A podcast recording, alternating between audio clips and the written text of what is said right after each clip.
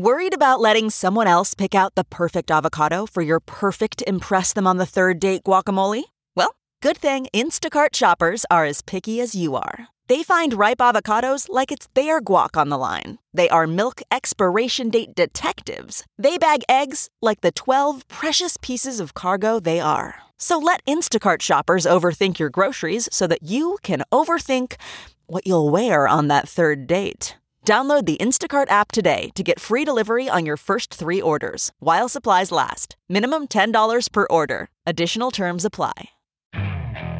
Okay, picture this. It's Friday afternoon when a thought hits you. I can spend another weekend doing the same old whatever, or I can hop into my all new Hyundai Santa Fe and hit the road. With available HTRAC, all wheel drive, and three row seating, my whole family can head deep into the wild. Conquer the weekend in the all-new Hyundai Santa Fe. Visit HyundaiUSA.com or call 562 for more details. Hyundai, there's joy in every journey.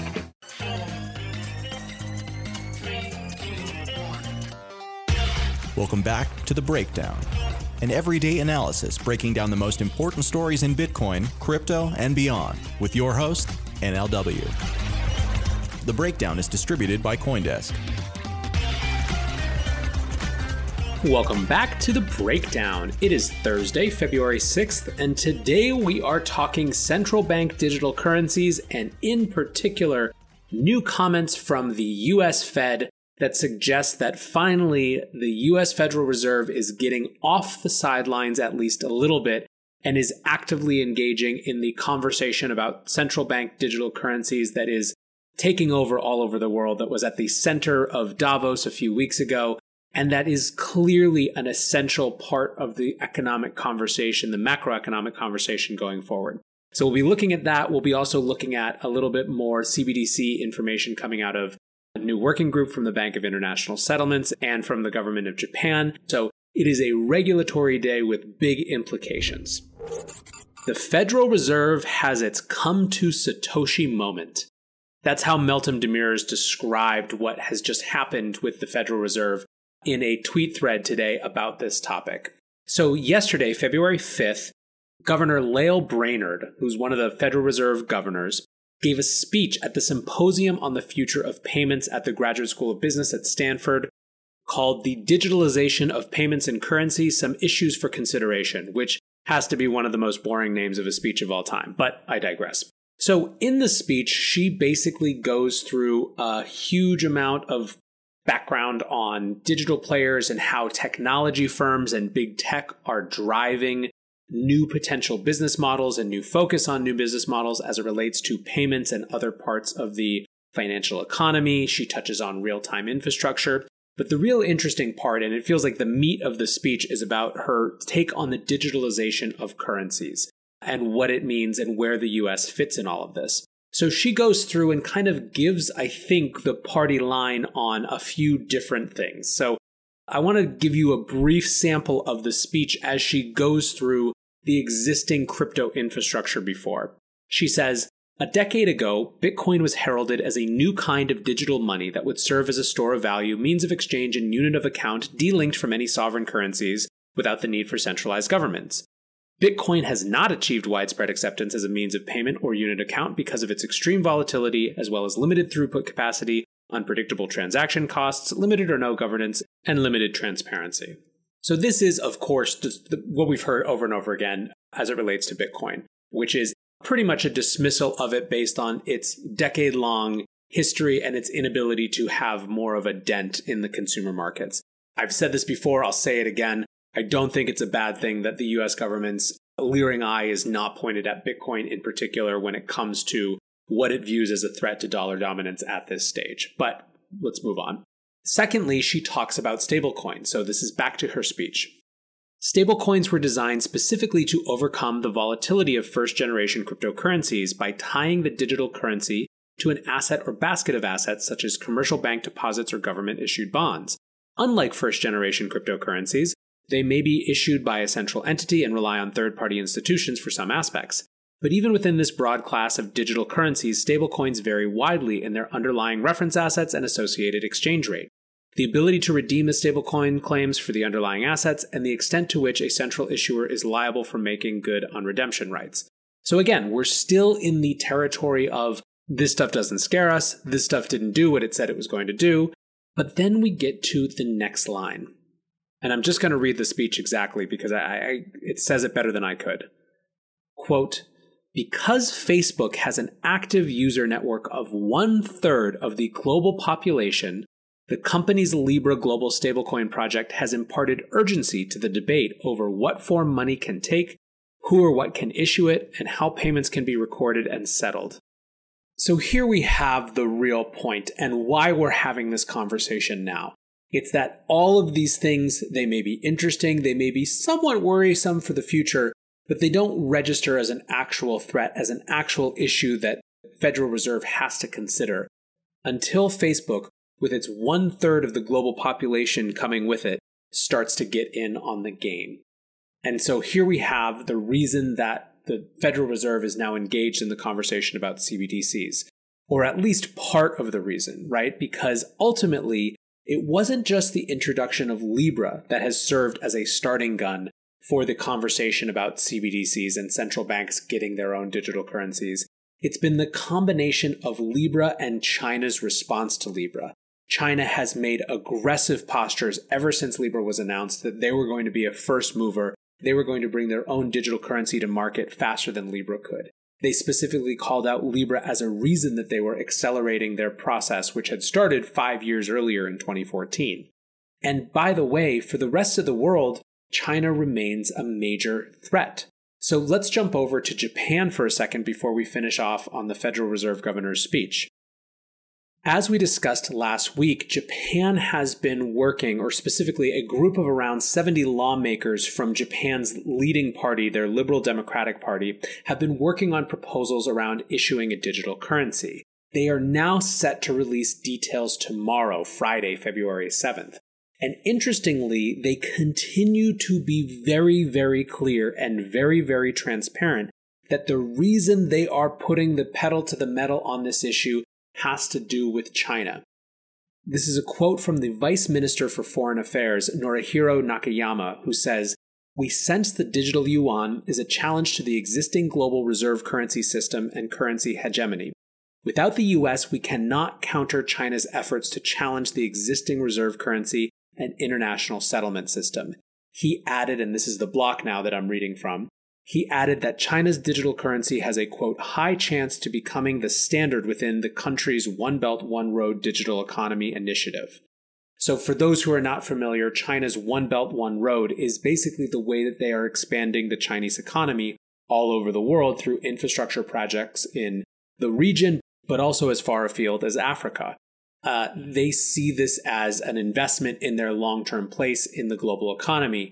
But when it comes to issuing a new currency, places like Japan are seeing that network, that economic network they've built, as the place where they're going to immediately put that currency to use and get continued or growing economic dominance there. Japan, of course, is not the only government, the only central bank who is looking at a central bank digital currency. This is a major topic. This is a major focus, as we saw coming out of Davos. Another story on Coindesk today comes from a group of six central banks that are working with the Bank of International Settlements as a working group to figure out and study the feasibility, basically, of CBDCs. So, this working group includes banks from the UK, Sweden, Switzerland, Canada, Japan, and the EU. And they are going to, or they're prepared to report their results in mid April at a conference in Washington. So over here, you have Japan, whose lawmakers are creating proposals with the specific intent to get the Federal Reserve on board to help counter the influence of China. Over in another part of the world, you have a Bank of International Settlements group who is studying the feasibility of central bank digital currencies and hoping to use that to help other central banks make decisions about this.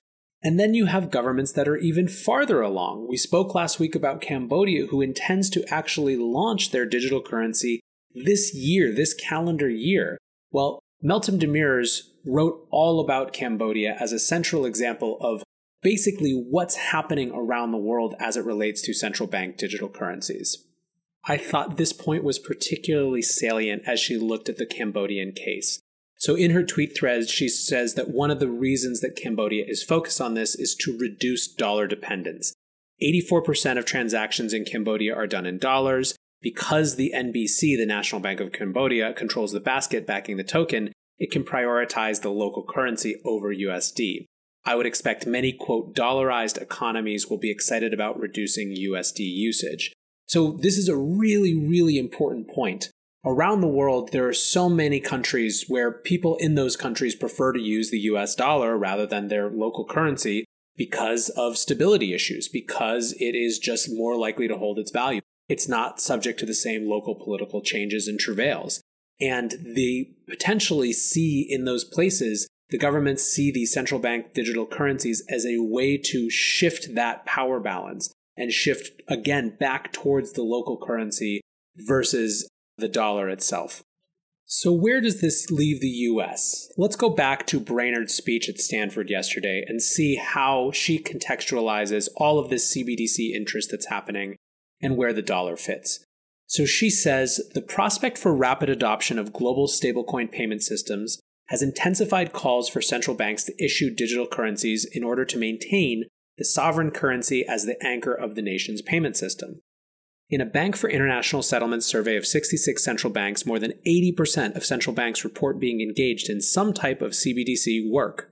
The motivations for this work range from payment safety and robustness for advancing economies to payments efficiency for emerging economies. The latest survey suggests there is greater openness to issuing a CBDC than a year ago, and a few central banks report that they are moving forward with issuing a CBDC. Building on the tremendous reach of its mobile payments platform, China is reported to be moving ahead rapidly on plans to issue a digital currency. And here's the real nut of it, and this is the part that was the headline for the block and for Coindesk and for everyone else in the space. Given the dollar's important role, it is essential that we remain on the frontier of research and policy development regarding CBDCs. Like other central banks, we are conducting research and experimentation related to distributed ledger technologies and their potential use cases for digital currencies, including the potential for a CBDC. We are collaborating with other central banks as we advance our understanding in central bank digital currencies. So, this is the big shift, right? It's not just that they are talking about CBDCs, it's that for the first time, the Fed has said that they are actively researching them. They are actively conducting experimentation, whatever that means. This is actually, in some ways, if you take a step back, it seems absurd that we're having a whole episode about this and there's articles on every publication about this because they're just saying, hey, we're researching and we're doing some experimentation, right? They're not committing anything. They're not saying it's something that the US is definitely going to do.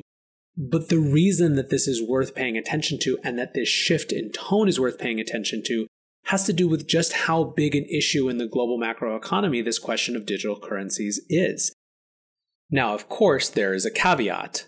Towards the end of the speech, Governor Brainard seems to intimate that the reasons that other countries might be interested in a CBDC may not apply to the US, and that this is fundamentally the difference between being the owner of the world's reserve currency versus everyone else. So she says some of the motivations for a CBDC cited by other jurisdictions, such as rapidly declining cash use, weak financial institutions, and underdeveloped payment systems, are not shared by the United States.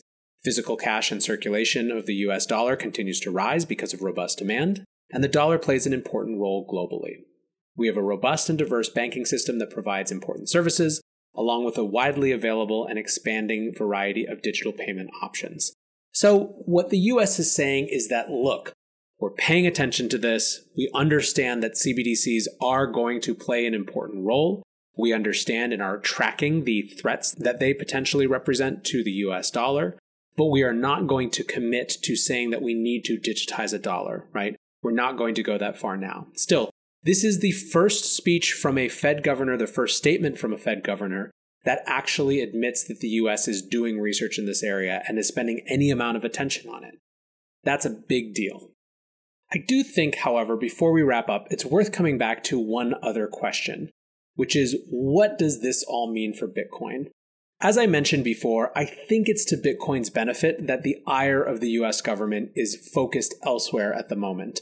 I think Bitcoin is still nascent, and I think that its ability to continue to exist and persist as a non sovereign alternative to any of these CBDCs, to any other government money, is better served by a continued incubation period where we grow and grow and grow and grow the audience of holders and believers and people who are invested in this ecosystem and making this thing work. So I think it's a good thing that there isn't that much focus, animosity, or antagonism from the US government towards Bitcoin at the moment. However, I think that Meltem, in her same thread that we mentioned before, has a really interesting point about what might happen in a world of balkanized digital dollars or balkanized digital currencies. So she says the real question is if every central bank, corporation, and cult of personality decides to issue its own digital currency, what will be the neutral choice for international trade? Does the medium, i.e., blockchain based token, change the message? The current circus that is central bank digital currencies has many people playing out this chess game in their heads and realizing why Bitcoin is so powerful.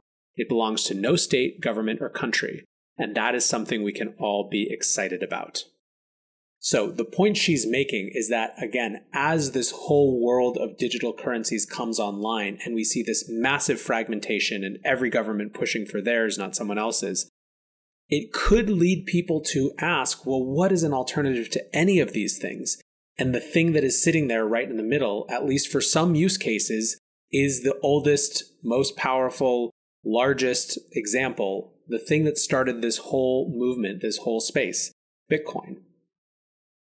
And I do think that Meltem's point about many people playing out this chess game in their heads and realizing why Bitcoin is so powerful has some evidence. In the wake of many of the partners of the Libra Association, particularly Visa and MasterCard, leaving last year, David Marcus wrote Special thanks to Visa and MasterCard for sticking it out until the 11th hour. The pressure has been intense, understatement, and I respect their decision to wait until there's regulatory clarity for Libra to proceed versus the invoked threats by many on their business. Nick Szabo responded and said, You might want to ask yourself why the pressure has been so intense, and read some history that Bitcoin pioneers were aware of, for example, the failure of e gold. Your failure to learn from history has caused you to, at great cost, recapitulate the failures from the past. Marcus responds, Don't get me wrong, already had a lot of appreciation for Bitcoin well before I started on this journey, but appreciation is growing. This is a significant moment in the evolution of digital currencies and the battle for the future of money. We're going to look back at this speech as the first statements about the US looking at a digital dollar intentionally. And that's fascinating. Of course, read the articles about it, but I'll also link the copy of the speech itself. What do you guys think? Is this whole CBDC thing overblown? Is it just the latest buzzword? Is this like enterprise blockchains all over again? Or is it something real? Is it something bigger? Is it a macro megatrend that we should be paying attention to more? What do you think the actual role of Bitcoin in all this is? Are CBDCs the anti Bitcoin? Do they actually compete with Bitcoin in a way that is a threat to Bitcoin? Or does Bitcoin, as Meltem suggests, maybe benefit in the context of these CBDCs competing with each other? I think these are big unanswered questions, and certainly ones that I'm going to be spending a lot of time and attention on going forward. Anyways, guys, thanks as always for listening. I hope you enjoyed the episode, and I will catch you tomorrow with the breakdown. Peace.